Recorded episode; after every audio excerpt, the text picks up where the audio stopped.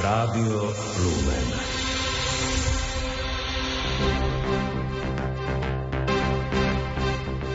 Ministerstvo zdravotníctva zatiaľ nehovorí, kto bude viesť Všeobecnú zdravotnú poisťovňu.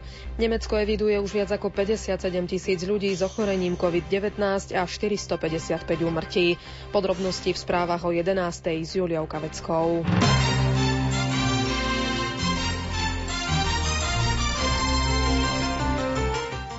Vláda pripravila balík prvých opatrení na pomoc ekonomike zasiahnutej pandémiou nového koronavírusu. Zatiaľ ich je sedem, nazvaných prvá pomoc zamestnancom, firmám a živnostníkom. Náklady na tieto opatrenia môžu podľa premiéra Igora Matoviča dosiahnuť 1,5 miliardy eur, teda viac ako 1% hrubého domáceho produktu mesačne. Prvé opatrenie je, že štát preplatí 80 plat zamestnanca v tých firmách, ktorých prevádzky sú povinne uzavreté.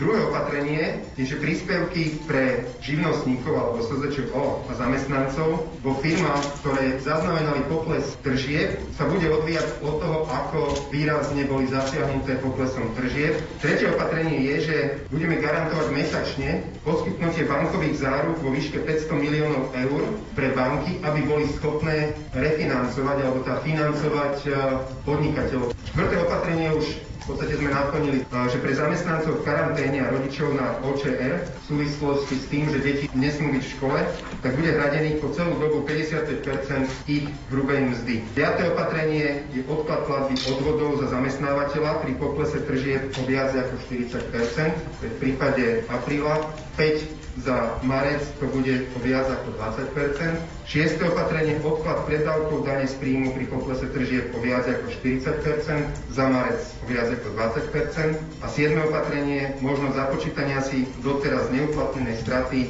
podnikania od roku 2014 vrátane Iniciatíva slovenských maloobchodníkov ale nepovažuje ekonomické opatrenia koalície na podporu podnikateľov za dostatočné, aj keď vníma snahu vlády firmám pomôcť. Tvrdí, že niektoré z nich nie sú dostatočne zadefinované a z pohľadu maloobchodníkov sú nejednoznačné.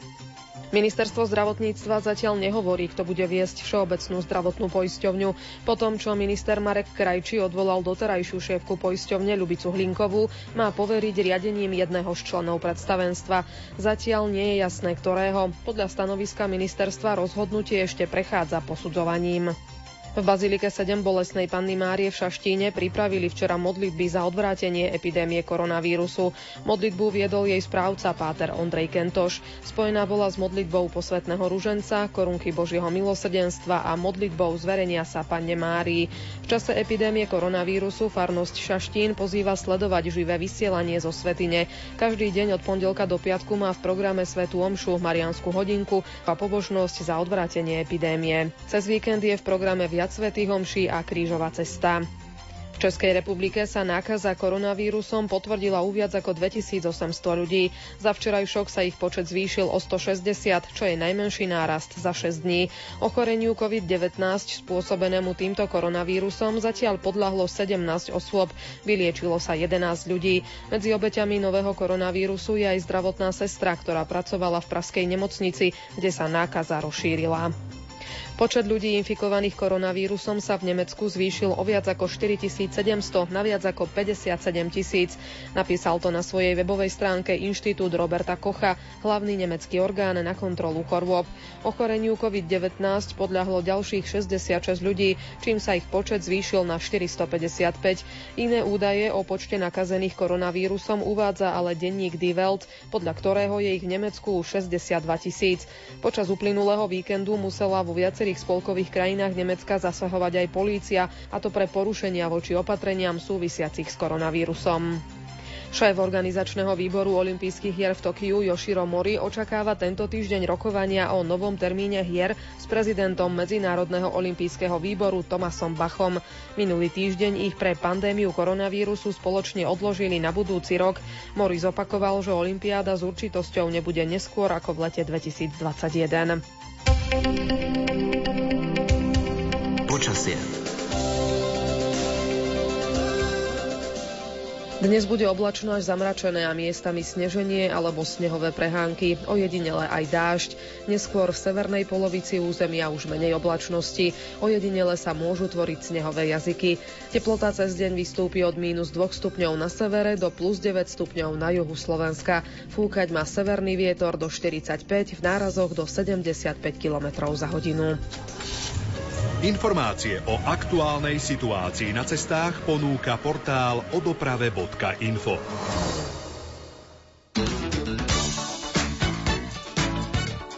Cesty sú v týchto chvíľach bez nehôd. Opatrný ale buďte v Nitre Dolných Krškanoch na Dvorčianskej v úseku Novozámocka Lieskova. Je tam zúžená vozovka pre stavebné práce.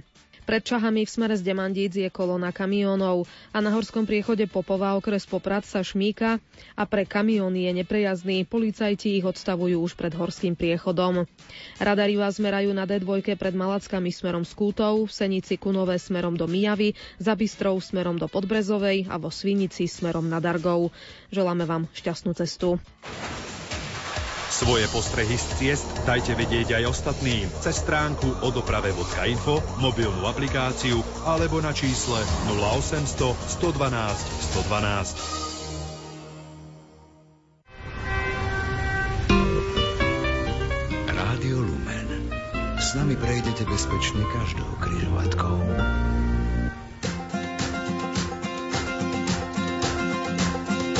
Prinášam, čo mám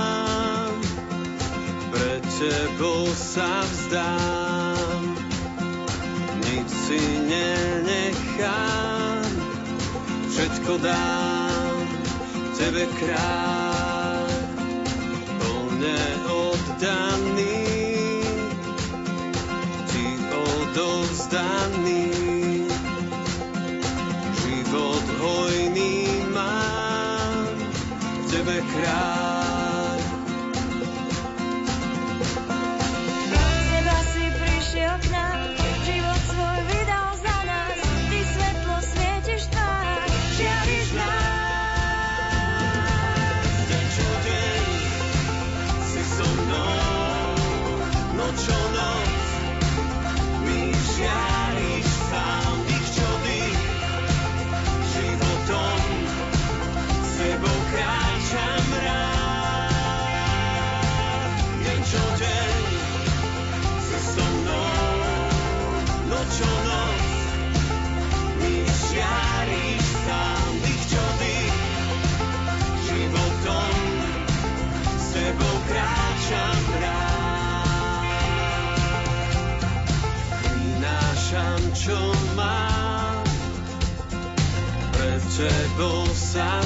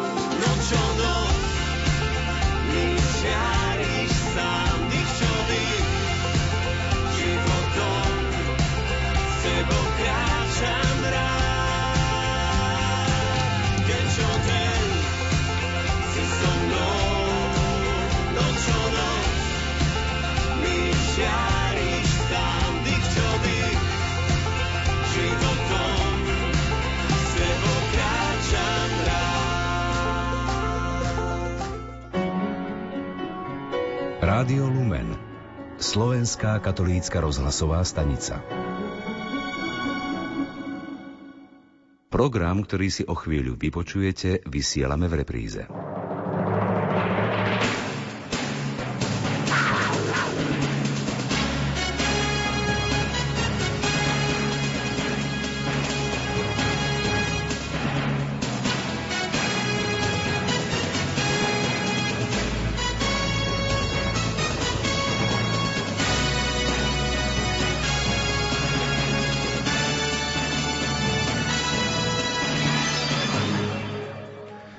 Marec 2020. Tento dátum Slovákom zmenil život, stále ho mení a je isté, že ho bude meniť aj v najbližších týždňoch či mesiacoch. Od prvého potvrdenia výskytu nového koronavírusu na našom území ubehlo už 10 dní. Za ten čas sa počet potvrdených prípadov vyšplhal zatiaľ na 61 a nikto si netrúfne povedať, že sa to na tomto čísle aj zastaví. Naopak je to len začiatok a prípadov bude pribúdať naďalej. Za posledných 10 dní prichádzajú nové a nové opatrenia na zamedzenie pandémie, medzi ktoré sa pre kresťanov bolestne zaradil minulý týždeň aj zákaz slávenia verejných homší. Koronavírus mení životný štýl všetkých ľudí a skúša aj našu vieru. Ako sa s tým vyrovnať a kde hľadať nádej na vyriešenie súčasnej situácie? Aj to budú otázky dnešného zaostreného.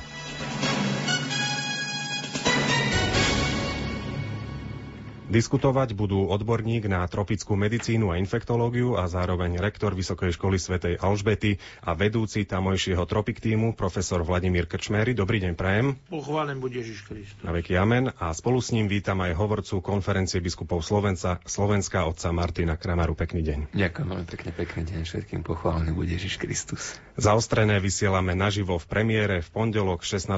marca 2020 predpoludním. V tomto čase nám môžete píšať, písať vaše vaše otázky na mailovú adresu bratislava.lumen.sk alebo môžete napísať aj sms na číslo 0908 677 665 alebo 0911 913 933. Nerušené počúvanie praje hudobná redaktorka Diana Rauchová a od mikrofónu vás pozdravuje Jan Heriban.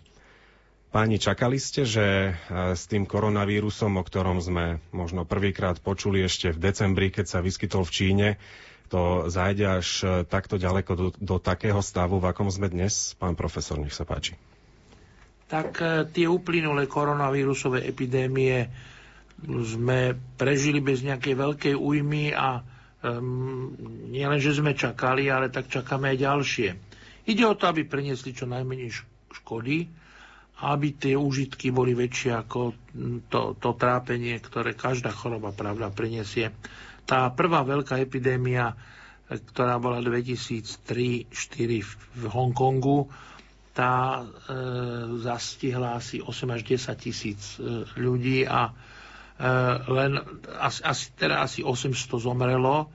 Hongkong je krajina, kde e, je najviacej kresťanov a najviac katolíkov z celej teda Číny. Takže tam sa tá disciplína čínska snúbila aj teraz so silnou vierou a aj s tým americkým, britským know-how, ten bol britský systém, tak táto kombinácia spôsobila, že tá epidémia skončila za 5 mesiacov.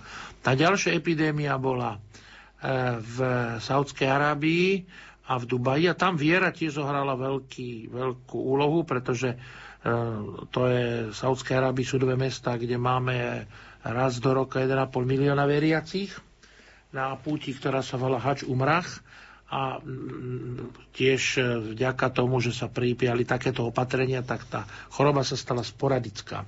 Tretia epidémia koronavírusu bola v Busane v Južnej Koreji. Južná Korea má najviac misionárov na svete, napriek tomu sa ani jeden prípad nevyviezol mimo teda Južnej Korei. Opäť tam bola tá, tá korejská a japonsko-čínska disciplína viera a, a taký ten know-how z tých amerických univerzít, ktoré sú tam. Takže, Čiže podľa vás z toho vyplýva, si, že toto je také kľúčové spojenie tých rôznych faktorov? Áno, toto je tá štvrtá epidémia. Keď spojíme, keď spojíme ten, tie vedomosti, ktoré zdravotníci a vedci majú s disciplínou vnútornou, Nemáme samozrejme tú, takú, tú, tú čínsku disciplínu až, ale vieme si predstaviť, že stupeň tej disciplíny bude narastať.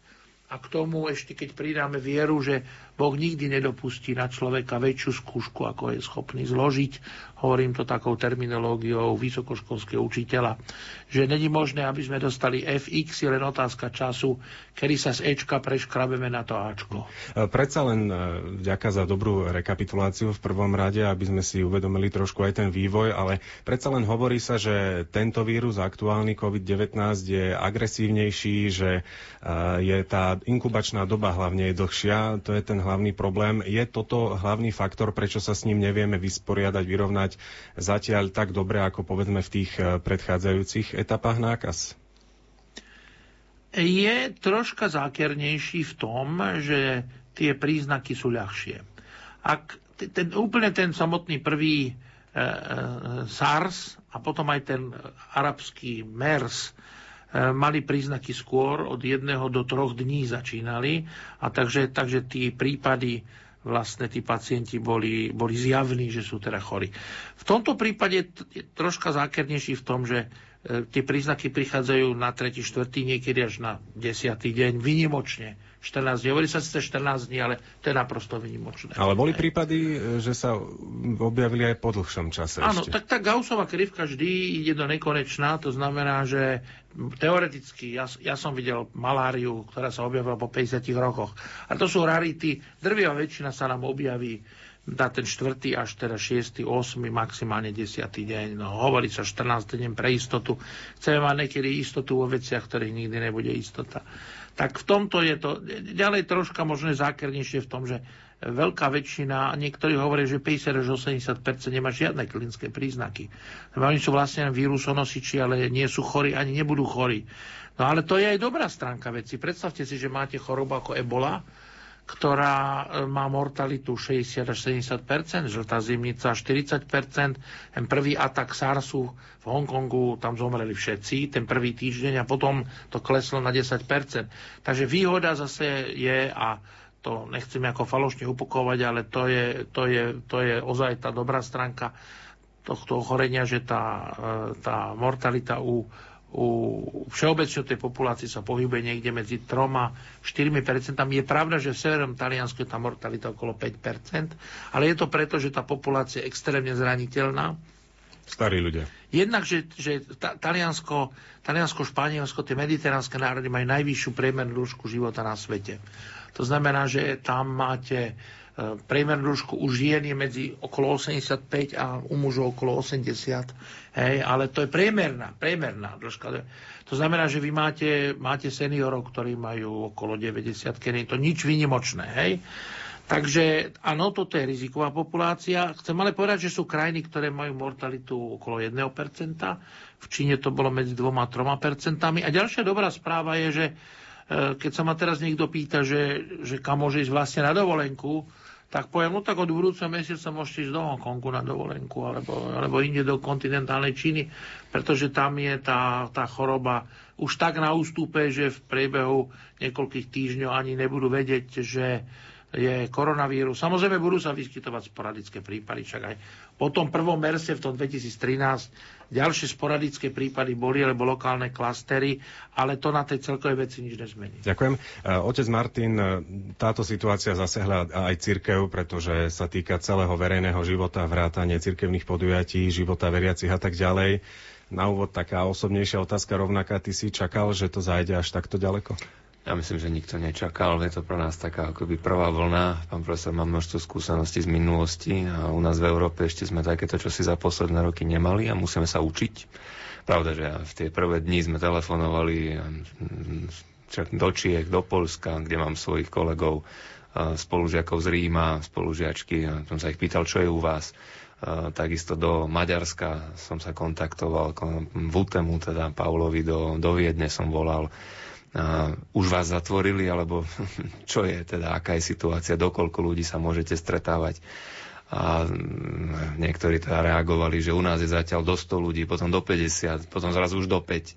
A riešili sme to akoby na týchto horúcich linkách, že čo sa stane v ktorej krajine, no nakoniec už dá sa, že teda tá situácia je akoby rovnaká, že to verejné slávenie bohoslúžieb už v okolitých krajinách nemajú, hoci my sme boli akoby prví. Jasné, že to bolo neočakávané, aj to rozhodnutie biskupov, som to opisoval bolo ozaj ťažké, ale pochopili sme, že to nie je niečo, čo má ísť proti cirkvi, ale že sa nás naozaj pokúšajú chrániť a že majú starosť o tých starých ľudí, ktorých a chorých a chronických chorých, ktorých neraz býva veľa v chrámoch, tak ja by som povedal, že možno svojím spôsobom, hoci to bolo strašne ťažké, nemuseli sme to riešiť na trikrát, lebo to je taký, čo, čo urobíte, keď je do 50 ľudí stretáva niečo teraz v svetovom show, ako to riešiť. Tí kolegovia z toho šaleli svojím spôsobom. A teraz sme o 3 dní neskôr na rovnakej situácii, takže bolo to prekvapivé, nikto z nás to nečakal, že to príde takto rýchlo, ale učí nás to. A môžeme čakať, že do budúcnosti sa možno vyškolíme v tej poslušnosti a v tej zodpovednosti aj takýmto spôsobom. Napriek tomu, že nás to všetkých prekvapilo, uh, rátali biskupy alebo vedenie cirkvi na, cirkvi na Slovensku v čase, keď prišli tie prvé správy zo sveta, uh, že to príde aj sem a akým spôsobom by sme sa na to mohli ako cirkev pripraviť? Tak pravda, že ono aj v radoch odborníkov je množstvo kresťanov, katolíkov, tak jasne, že avizovali a dávali vedieť, že čo nás môže čakať, aké je potrebné príjmať opatrenia. Biskupy boli, pri, boli pripravení splniť tie hygienické opatrenia, ktoré sa navrhovali.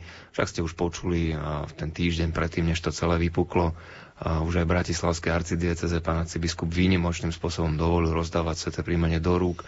Sveteničky sme zakryli modlitebné knižky sa dali na chvíľočku pred z kostolov, ten znak pokoja sa už nedával. Veľmi sme apelovali na starých a chorých, aby zostali doma, predovšetkým kto cíti nejaké symptómy, príznaky začínajúceho sa ochorenia, nechoďte do kostola, aby ste nešírili teda túto chorobu. Mnoho tých vecí, celý zoznam bol na KBS, ktorú sme mali v tých dňoch, keď sa to celé vyhlásilo. Boli sme v Čičmanoch s, otcami biskupmi, tak boli pripravení aj ostatní, že táto sveté príjmanie dočasne sa môže rozdávať na celom Slovensku do rúk, dokonca grecko-katolická církev, pre ktorú dobre viete, že je to oveľa zložitejšie. Aj oni hľadali riešenie pre túto situáciu, aby mohlo pokračovať to slávenie bohoslúžieb. Takže biskupy nad tým rozmýšľali, hľadali sa cesty, hľadali sa riešenia, no potom sa to celé akoby v okamihu zmenilo.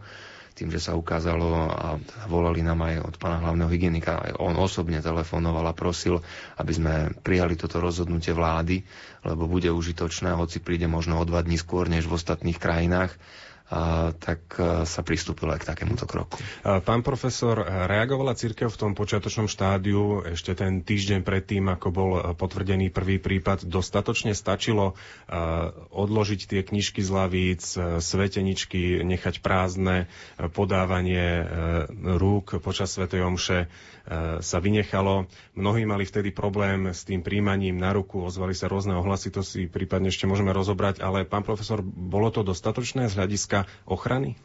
Ja myslím, že áno, lebo vždy každé to rozhodnutie vychádza z danej, daných informácií, ktoré v tej chvíli máme. V tej chvíli sme mali informácie, a aj teraz ich máme, že Slovensko je na chvoste problému. Keď to porovnáte s inými krajinami Európskej únie, tak my máme 2 až 3 krát menej e, prípadov, čo môžem teda vysvetliť potom, čo je to prípad, ako v Českej republike a možno 10 krát menej ako v Rakúsku a, asi 50 krát menej ako v Taliansku. Takže tie vedomosti, ktoré vtedy sme aj my ako odborníci mali, ehm, boli, boli akceptované konferenciou biskupov, si myslím, správne a, a vecne.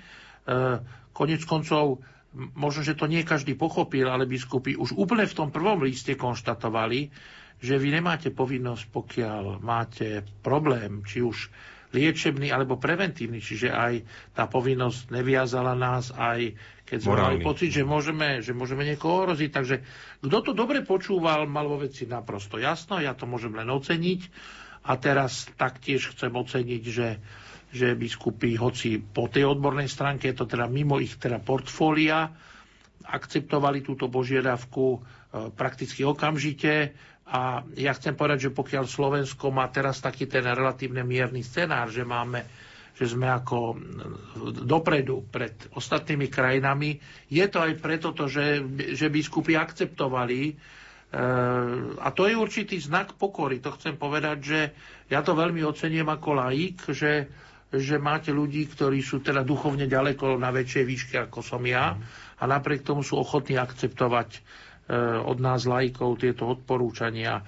takže po tejto stránke si myslím, že je to v poriadku. Sme svedkami stále nových opatrení aj od dnes, od pondelka 16. marca platí núdzový stav v zdravotníctve a takisto sú zavreté obchody povinne okrem potravín a tak ďalej. Je to prirodzený vývoj tejto situácie, pán profesor? Možno som zabudol ešte povedať, že to rozhodnutie konferencie biskupov bolo dôležité jednak ako pre veriacich a pre epidémiu, ale bolo veľmi dôležité pre samotných kňazov. Časť kňazov je v, v určitom veku, kedy sú veľmi ohrození. Áno, máme časť kňazov, ktorí sú v dôchodku, mnohí sú, vypomáhajú a mnohí z nich chodia do nemocníc a vysluhujú sviatosti. Takže oni sú ozaj, by som povedal, s lekármi, kňazmi, policajtmi, šoférmi, sú predávačkami, sú tak, tá by som povedal, tá ohrozená populácia. Hej? A teraz viete, keď kňaz ochorie, tak e, nechcem hovoriť to, že by mohol aj zomrieť, ale keď kňaz ochorie, tak množstvo ľudí, čo je v nemocnici potrebujú sviatosti, ich nedostanú. Hej. Takisto, viete, ide spovedanie, ide Veľká noc. Si teraz predstavte, že vám vypadne tretina ľudí zo spovedania alebo spodáme sviatosti. Takže toto chráni aj kňazov a tam boli aj opatrenia, ako treba chrániť kňazov, nielen verejnosť. A ja to preto poviem za kľúčové, že keď nemáte vysluhovateľov sviatosti, tak e, mnohí, mnohí tí ľudia, ktorí sú chorí, veľmi tým trpia. A toto utrpenie a tento konflikt vo svedomí spôsobuje stres. A stres je výrazný rizikový faktor na zhoršenie infekcie. Ja mám skúsenosti, že ľudia na infekciu aj na, aj na iné ochorenia celkom inak reagujú tí pacienti, keď majú duševnú rovnováhu, keď dostávajú sviatosti.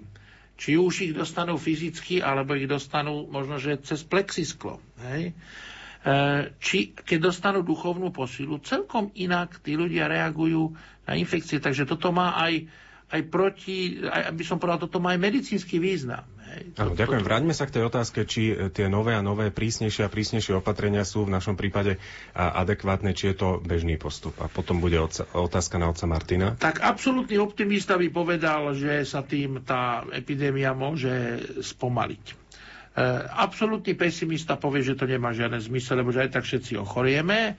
A realisti povieme, že spomalíme to preto, že dojde síce k epidémii veľkých rozmerov, ale získame čas. Tak ja troška zacitujem nový zákon, kde máme také dobré odporúčanie, že pokonaj sa so svojím nepriateľom, pokiaľ sa dá kým si na ceste, aby ťa nevydal a potom je taký ten zlý scenár. Hej? Takže oddialiť, oddialiť hrozbu je zmysluplná vec.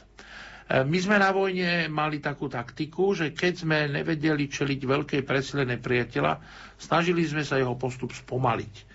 To znamená, že opatrenia, ktoré teraz prichádzajú a prídu a možno, že budú prísnejšie, ak čo len spomalia e, túto epidémiu, má to preto zmysel, že spoločnosť e, získa čas. Napríklad na e, zásobovanie maskami, dezinfekčnými prostriedkami, rukavicami, že sa vnútorne pripraví na to a tento zisk času, to znamená ten náskok časový, že sme krok pred tou veľkou epidémiou alebo krok pred vrcholom je na nezaplatenie. No ale na to, aby sa to aj naplnilo, tie opatrenia, aby našli svoj zmysel, tak veľa sa hovorí o našej zodpovednosti. My musíme byť zodpovední, dodržiavať ich. Počuli sme už o správach, že viac ako 200 prípadov ľudí, ktorí nedodržali karanténu a hrozí im za to vysoká sankcia. Spýtal by som sa teraz otec Martina tú morálnu rovinu aj z hľadiska spoločenskej zodpovednosti, ale aj z hľadiska toho, že sme zodpovední aj pred Bohom za svoje konanie konanie. Čo to znamená v tej dnešnej situácii byť zodpovedný v dodržiavaní bezpečnostných opatrení? My sa veľmi snažíme na ľudí naliehať, aby to prijali, aby to neprijímali v zlom, ale práve naopak je to príležitosť. Každá kríza je aj nejakou príležitosťou. Kde teraz hovoríme si, že to nesmieme, to nesmieme, tamto nesmieme a ľudia si prirodzene kladú otázku, tak čo je, čo je to najpodstatnejšie, aby sme to, čo momentálne nie je nevyhnutné, mohli na chvíľočku odložiť nabok. A ja hovorím, to je, to je vynikajúca príležitosť aj v tomto pôstnom období zistiť, čo je to najpodstatnejšie pre nás. A to je Kristus. Predsa my koľko rozprávame o tom, že zachovajte nejaký pôst. A teraz chceš, nechceš, každý nejaký pôst má nariadený v celej spoločnosti. To je neuveriteľné. Nemôžeš to, nemôžeš tamto a rozmýšľaš, čo je podstatné. A zároveň veľká zodpovednosť, samozrejme, aj za druhého človeka.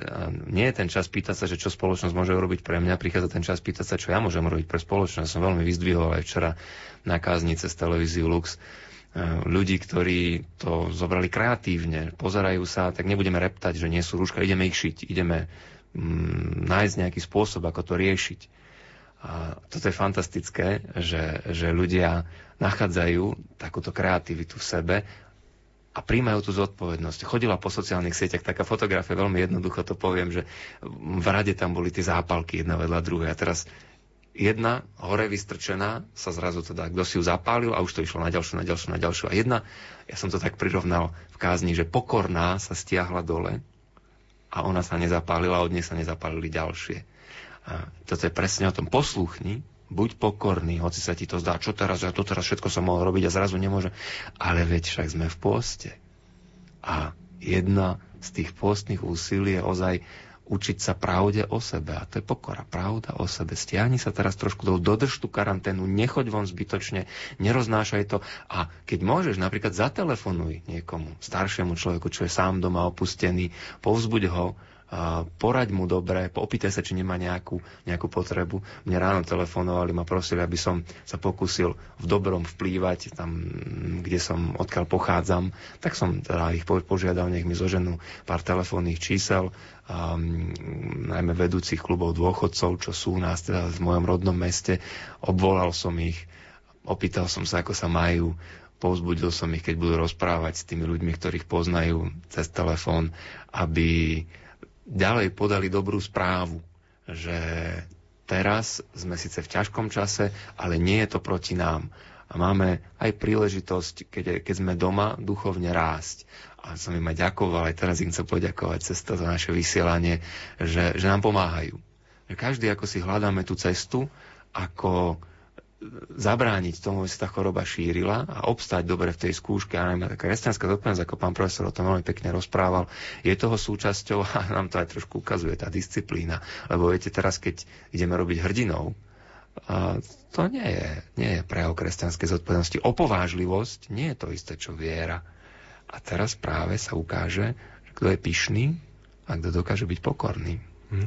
Pre nás je kresťanov toto obdobie, ako si otec Martin hovoril, dobrou príležitosťou na takú duchovnú obnovu aj, alebo také dlhšie duchovné cvičenia na tento pôst. Zrejme mnohí dlho e, nezabudneme. Pán profesor, e, pre povedzme neveriacich, aj vzhľadom na tie zatvorené obchody a podobne, je to príležitosť, povedzme si trošku aj prehodnotiť hodnoty, uvedomiť si, že cez ten víkend e, nemusím ísť automaticky s rodinou do nákupného centra, ale môžem aj inak e, ten čas stráviť, viac sa porozprávať, zistiť vlastne, čím moje deti alebo moja rodina žije. Dá sa aj toto z toho zobrať? Škoda, že nám technika neumožňuje ešte raz pustiť tú odpoveď kolegu e, dostane pána Kramaru, lebo to, čo povedal, keď tam možno, že dve, tri slova nahradíme e, inými slovami, presne to isté je aplikovateľné aj ľudí, ktorí sú bez vyznania. Aj tí, čo nechodia do kostola. Nemusíme možno, že povedať, e, niektoré slova by sme možne, mohli nahradiť, e, ale keby sa to dalo pustiť znova, tak tá odpoveď je úžasná. Mhm. Ak získavame čas, získavame príležitosť pre solidaritu, tak to je tá pozitívna stránka každého toho zla. Po slovensky, keby som to chcel teda ozaj povedať pre našich poslucháčov bez význania, tak by som to povedal asi slovami všetko zlé na niečo dobré ale ozaj najradšej by som bol, keď ste mohli pustiť ešte raz tú odpoveď. Aspoň ju vystrihneme do spravodajstva alebo do nejakého príspevku, ktoré ešte z tejto, ktorý z tejto relácie ešte budem pripravovať. A, ale posunul by, som sa, posunul by som sa ďalej, aby sme sa na ten stav pozreli aj tými očami viery, nádeje. Predsa len e, počúva nás veľa veriacich ľudí. Toto bola možno skôr odpoveď pre, pre tých hľadajúcich alebo neveriacich. A, ako si udržať vieru živú pri živote aj v tomto období, keď pre mnohých je bolestné, že nemôžu, nemôžu ísť do toho kostola. Na druhej strane zase je veľa príležitostí, ako sa na diaľku spojiť e, so sviatosťami, aspoň duchovne. Ja by som e, zacitoval teraz môjho strýka Silva Krčmériho, ktorého ja považujem za človeka, ktorý žil svetý život. On 13 rokov nebol na Svetej Omši, pretože bol v base a keď bola samotka, tak nemal žiaden kontakt. A on si tých 13 rokov každý deň slúžil Svetu Omšu a on mal taký presný harmonogram, že keď bol rok samotke a pustili ho, on presne vedel, ktorý je deň. Že povedali, dnes je svato Jana Nepomuckého. A ja som sa pýtal, ako si to robil. Tak on povedal, no tak, lebo nič, boli také obdobia v samotku, ste nič nevideli, nič ste nepočuli, nikto s vami nekomunikoval, hej.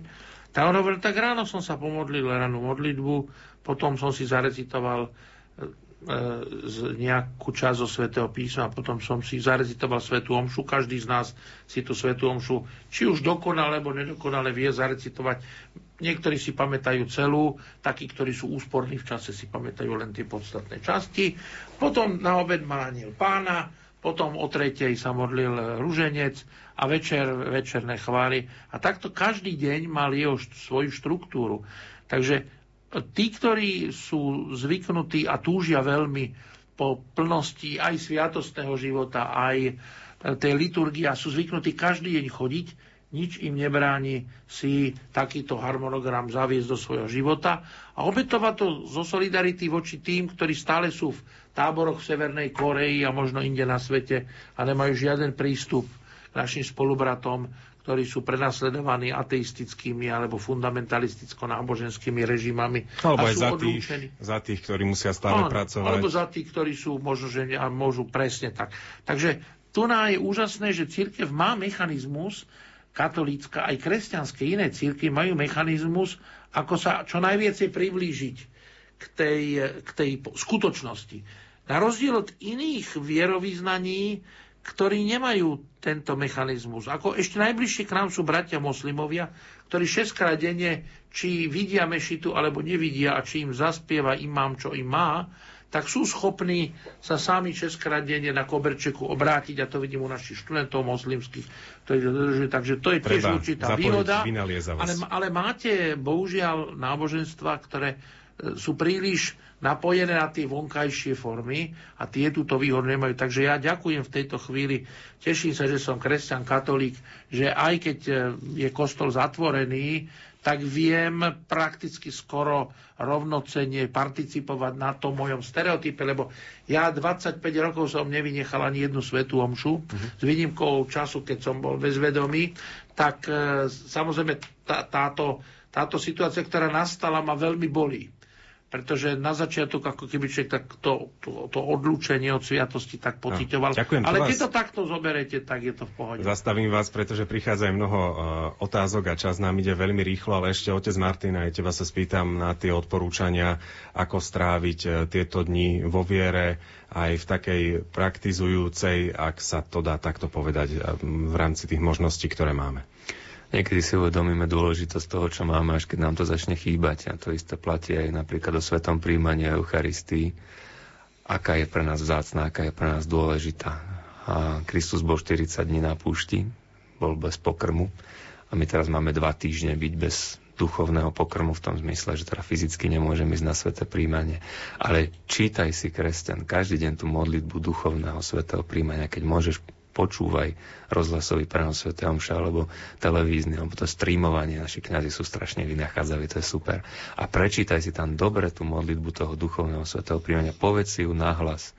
A to sa ťa môže tak hlboko dotknúť, tak si môžeš uvedomiť, lebo koľkokrát idem na to sveté príjmanie a možno ani to dostatočne neprežijem hlboko, ani to nedocením. A je to ozaj čas, kedy čo si mi chýba a ja môžem dôjsť na to, že fú, aké to je dôležité, aký je toho podstatný význam. E, lebo Eucharistia, viete, je to zdávanie vďaky, je to naše spoločenstvo lásky, kde sa učíme a čerpáme pre lásku. A tú lásku môžeme prejavovať teraz mnohorakým spôsobom. A takže nie sme limitovaní iba na to, že by sme mohli ako to povedal pán profesor, um, že, že by sme nemali teda tú duchovnú, duchovnú príležitosť a máme ju. Využite to. Okrem toho sa viacerým hovoríme mladým, ktorí, čo budeme toľko času robiť, však jednak ako však do školy máš čo robiť, neboj sa. Ponúkni babysitting, tým, čo musia ísť do roboty. To je taký nápad. A Sveté písmo si už prečítal celé. Ja sa pamätám, že seminári sme si brali takú súťaž, keď sme prišli hneď v prvom ročníku, že kto celé Sveté písmo stihne prečítať ako prvý. Ja neviem, či to za 40 dní by sa dalo stihnúť. Mali sme spolužiaka, ktorý nespal. Tento vyhral Miško Herčík, pozdravujem ho teraz srdečne.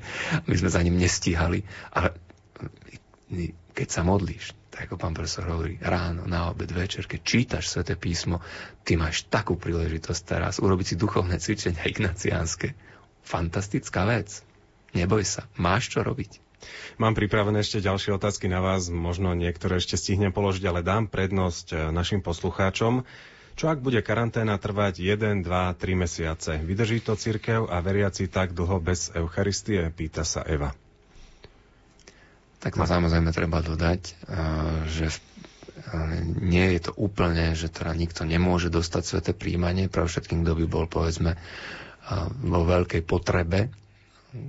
Viatikum poznáme, pokrom na cestu, keď je zomierajúci a tak ďalej, tak kňaz, pravda, že vyslúži aj sviatosť, aj pomazanie nemocných, aj svetej spovede, aj Eucharistiu. My nemáme zakázané ľuďom dávať. Len prosím znovu o takú rozumnosť lebo nebolo by dobré, aby teraz sa nejako išli zhromažďovať do kostola, že nás tam príde 30, ideme si pýtať od pána Farára. Trošku vydržte, kto vládzete, bude sa, budú sa riešiť aj tieto veci. Samozrejme, hľadáme riešenia. Je to nová situácia, ale nebolo by dobré, aby E, sa kontraproduktívne postupovalo v tom, že teraz sa budeme mnohí zhromažďovať a pýtať si Eucharistiu, a stretneme sa, budeme na seba dýchať. Niektorí sa pýtajú, že či môže Eucharistia preniesť uh, nákazlivú chorobu. Nemôže preniesť Eucharistia, ale ja môžem ako kňaz, lebo ja keď som chorý, ja na vás dýchnem, potom dýcham na svoje ruky a tak ďalej. Ja som ten, ktorý môže ti ublížiť. Čiže majte v tomto taký rozum trošku, aj, aj takú pokoru, aj trpezlivosť nie je to úplne, že by sme nemohli dať sveté príjmanie. Niektorí si prídu, požiadajú pána Farára, on im teda sveté príjmanie aj dal, viem vo viacerých prípadoch, ale e, počuli ste to pekne.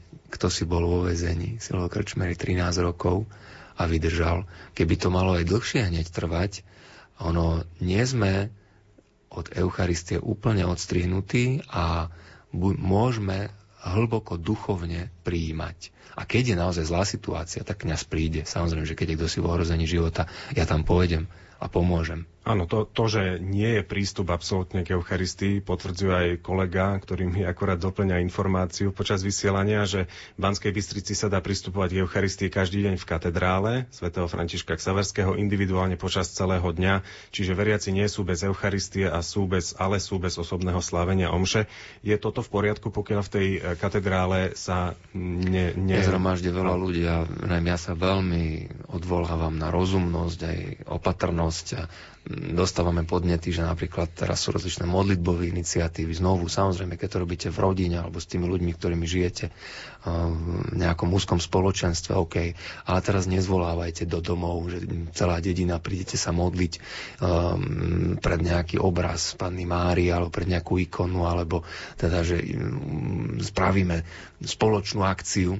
Na to teraz nie je vhodný čas. Spojite sa, veď nakoniec cez ten telefón dá sa streamovať, dá sa množstvo nových spôsobov nájsť, len to, čo je základné, aby sme sa príliš nestretávali, aby sme neprichádzali do kontaktu. Neviete, môžete byť nosičom a mm, ako to aj včera povedal Jurko Drobný, no potom to bude len darček, teda keď to nie, niekomu prenesiete, nechcený darček. Ďakujem, Patrne. pán profesor. Teraz otázka na vás. Poslucháčka Mária zachytila v niektorom z rozhovorov, s vami, ako ste vysvetľovali vlastnosti koronavírusu, že e, pri ňom pomáha slnko. Pýta sa, akým spôsobom UV lúče alebo stupne Celzia? A jedno, aj druhé. E, slnko, e, ak nemáme samozrejme tam sklenenú stenu alebo nejakú takú prekážku, tak, tak účinkuje proti vírusu, proti baktériu. To dokázané. Napríklad, ak vás zastihne situácia, my sme to zažili na púšti, v, v Sudáne, e, keď sa pokazilo auto a teraz sme e, nemali prístup k vode, tak sme vodu dali nie do sklenených fliaž, ale do plastikových fliaž. A vystavili sme ju na slnku a pili sme kontaminovanú vodu, nikomu nič nebolo. Po 60 minútach e, tá voda vlastne je germ free, to znamená, tie mikroorganizmy sú mŕtve. To znamená, aby sme to skrátili, teplo, lebo máme 10 áno, minút. Teplo, áno, pardon, teplo tiež nad 20 e, stupňov ten vírus je značne obmedzený, nad 30 stupňov i nie. Takže e, ak mám podozrenie, že mám nejakú kontaminovanú potravu a dám si ju na chvíľu do mikrovlnky, alebo si ju len dám na slnko, alebo niekde, kde mám 20-30 stupňov, a potom ju skonzumujem, tak to, že by som sa mohol nainfikovať vírusom, je potom takmer nepravdepodobné. Tu by som ešte doplnil otázku v súvislosti s tým slnkom. Ono to priamo súvisí s pohybom vonku. Ako sa v týchto časoch pohybovať vonku, aby sme sa chránili? Slnko je úžasné, pretože aktivuje provitamín D a to zjednoduším, že samotný vitamín D je dobrý, takže ja každý, kto si ho kupuje, ho môžem len pochváliť, ale na to, aby ten vitamín D účinkoval, musíte mať 20 minút slnečného žiarenia. Pán Boh Všemovúci teraz nám poskytuje dva týždne a už týždeň máme za sebou tri týždne pekného počasia, kde je možné sa, sa skutočne úspešne vystaviť tomuto blahodárnemu pôsobeniu na aktiváciu vitamínu D pomocou slnka. Vitamín D je ešte dôležitejší ako vitamín C. Takže keď Prevenci... sa objavili hlasy, ktoré toto spochybňujú, účinok slnka, ano. stojíte si za Ja si stále za tým stojím. Dokonca, e, dokonca by som prosil aj E, našich seniorov, aby to, že, majú, že, že sú doma, alebo že je niekto v karanténe alebo v izolácii, to neznamená, že je zavretý v tmavej komore. Hej, ja hovorím, máme balkóny, máme záhradky, máme, mnohí Slováci majú aj e, chalúbky, chalúpy, chaty. E, karanténa neznamená väzenie. Karanténa práve znamená rozumné sa chovanie voči okoliu ale pokiaľ nejdem v skupine 50 ľudí na túru, alebo nestojí 200 ľudí v stanovisku na vlek, tak ísť do prírody a na slnko je úplne to najlepšie, čo môžeme urobiť. Ďakujem. V ďalšej otázke sa pýta Bea na rúška, ktoré teraz veľa ľudí aj nosí, odporúča sa to, ale otázka znie, že či stačí, ak nemá rúško aj trojrohá šatka cez nos a ústa, či ju treba napríklad vždy preprať e, po použití a takisto aj zaujímavá otázka, ako je to s osobnými asistentmi, ktorí chodia za ľuďmi domov, e, predpokladám za handicapovanými alebo tými, ktorých potrebujú.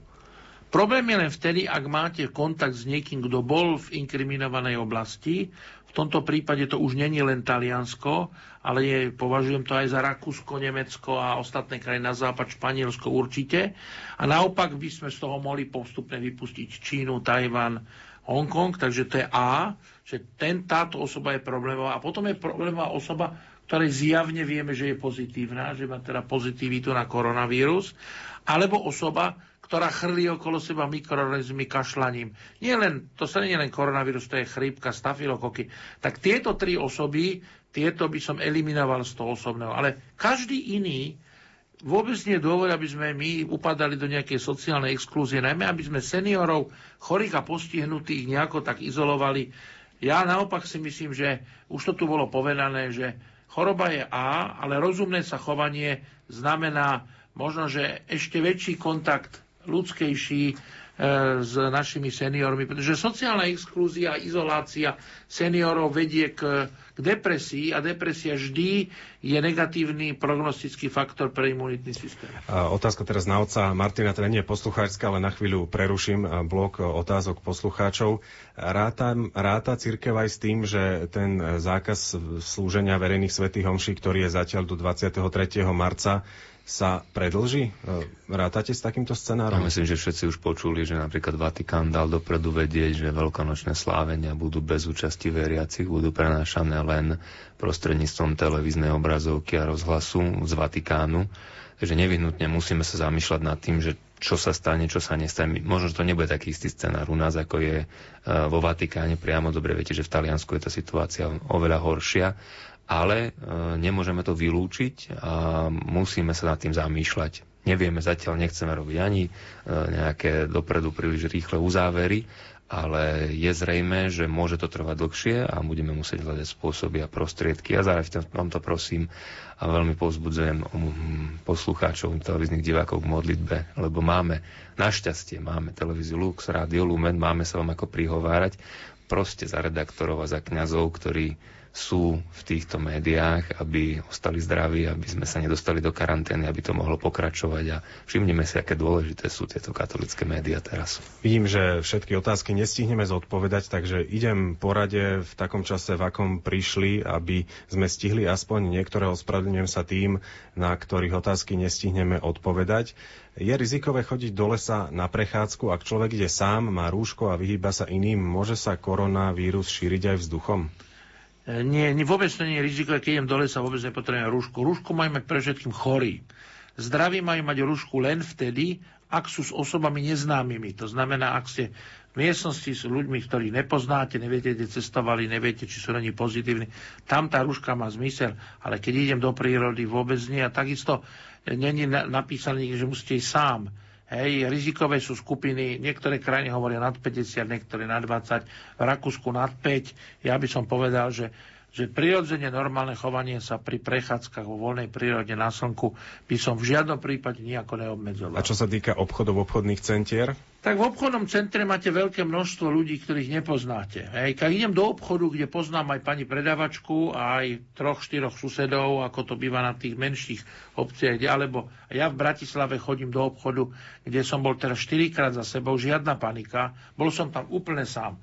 Prišiel som ráno o 7, bola tam len predavačka a ja, nikto iný tam nebol. Čiže pokiaľ nie je viac ľudí, netreba rúško. Áno, a najmä, viete, keď máte viac ľudí, ktorých poznáte, vaše deti, vnúčence, že, sú, že nikde neboli, neboli v styku s chorými a sú zdraví, tak ani tam nepotrebujete rúšku. To si predstavte, že by sme sa dostali do situácie, že v rodine teraz všetci budeme orúškovaní. To tak vystresuje tú našu, tých našich niektorých najbližších, že im spôsobí ťažkú depresiu. Ale zase na druhej strane, ak e, neviem, ku komu idem napríklad do toho obchodu, neviem, koho tam stretnem, tým, že si to rúško dám, nič nepokazím. Jasné, keď idem do obchodného, alebo keď idem do dopravného prostriedku, do vlaku, do autobusu, do lejbusu, Znova hovorím, ak ide medzi tých, ktorých nepoznám, tak je to naprosto v poriadku. Ja vám toľko poviem a dodám, že išiel som vyzvinúť pána profesora a prišli sme sem obidvaja, sme mali rúško, lebo sme prechádzali cez ulicu, takže áno, dávajme dobrý príklad a zase nepreháňajme. Áno, ale teraz rúšky nemáme, pretože sme od seba jeden meter vzdialení.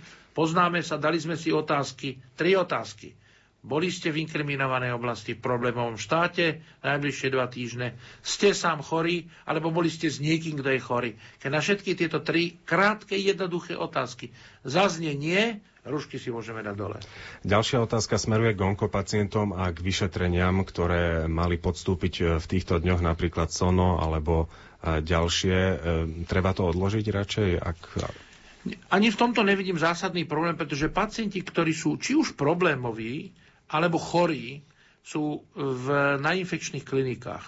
V Bratislave je infekčná klinika dokonca v osobitnom pavilóne mimo hlavného bloku nemocnice. A tak je to aj na veľkej väčšine infekčných kliník po Slovensku. Tam sú tí problémoví pacienti zhromaždení ďalej. Čas pacientov, viac ako polovica, je doma. Znova hovorím, že treba, my síce počujeme, že aj 60 prípadov, ale prípad nie ako prípad. Prípad z hľadiska klinického je niekto, kto je chorý. To je ten, ktorý je chorý, chrlí okolo seba vírusy a je nebezpečný. A potom máte prípad, ktorý je len pozitívny, ktorý nemá žiadne príznaky, má akurát je, že v sebe nosí vírus a, nie, a je klinicky úplne zdravý. Títo ľudia sú doma. Takže to slovo 60 treba dobre pochopiť, aby sme sa nedostali do nejakej depresie, že teraz zrazu celé Slovensko je ponorené v nejakej ríši smrti, ako píše svatý Jan Apoštol v Apokalypse o tom príhode, o tých troch jazdcoch. Ďakujem. Ja, skúsme... preto, ja preto Apokalypsu nenazývam zatiaľ Apokalypse, nazývam to zjavenie Sv. Jana Apoštola. Skúsme za posledné dve minútky ešte jednu odpoveď. E, máme tri malé deti. V prípade ochorenia nás ako rodičov a odvezenia do nemocnice môžu byť deti prevezené k rodine alebo k niekomu inému? Deti majú obrovskú výhodu, že to, že sa nainfikujú, je extrémne zriedkavé. Sú prípady, ale tie sú tak vynimočné, že sa o nich všade píše. Takže to je úplne mimoriadná situácia. Hej, nechcem analyzovať, prečo to tak je, ale chvála Bohu.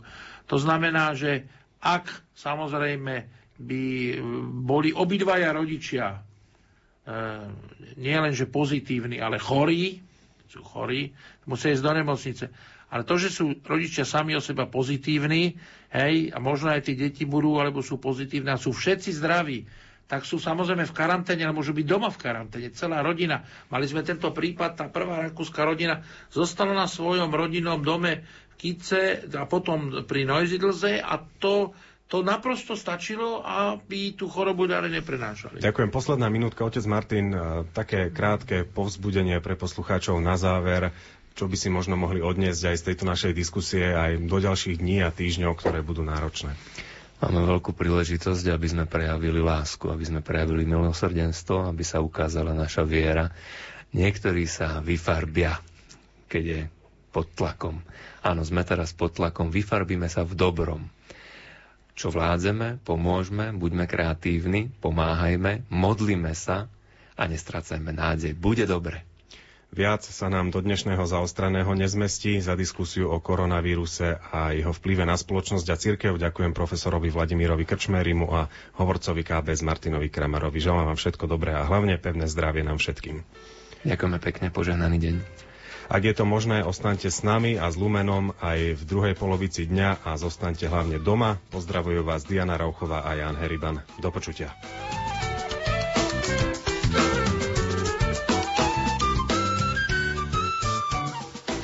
Program, ktorý ste práve počúvali, sme vysielali v repríze.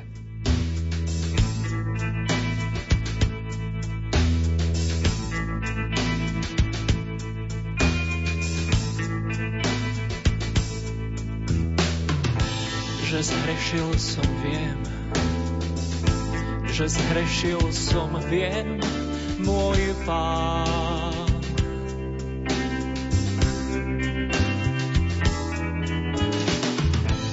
Zotri môj hriech, zotri môj hriech, môj pán.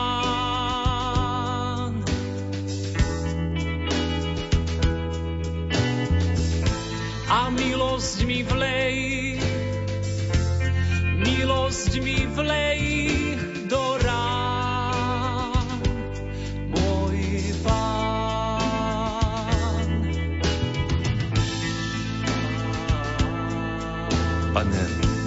Hľadal som radosť sám, bez teba.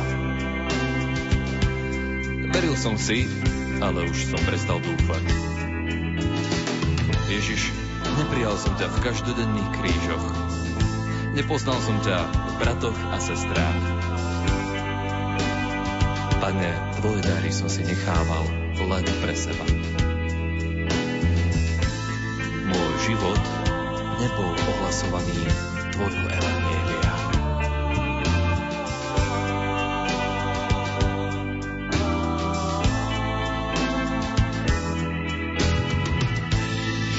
Zhrešil som, viem, že zhrešil som, viem, môj pán.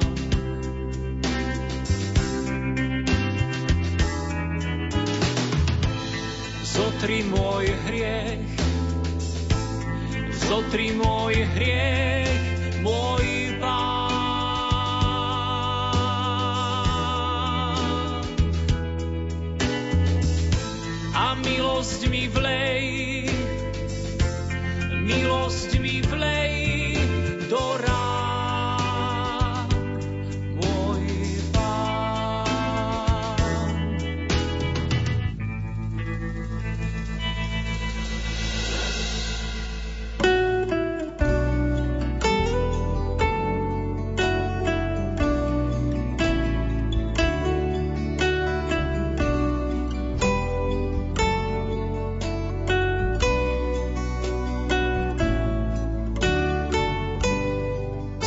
pápež Jan Pavol II predstavil modlitbu Aniel pána ako modlitbu cirkvi, ku ktorej sú veriaci zvolávaní zvyčajným hlasom zvonov, aby si pripomenuli hlboký význam Kristovho vtelenia pre dejiny spásy.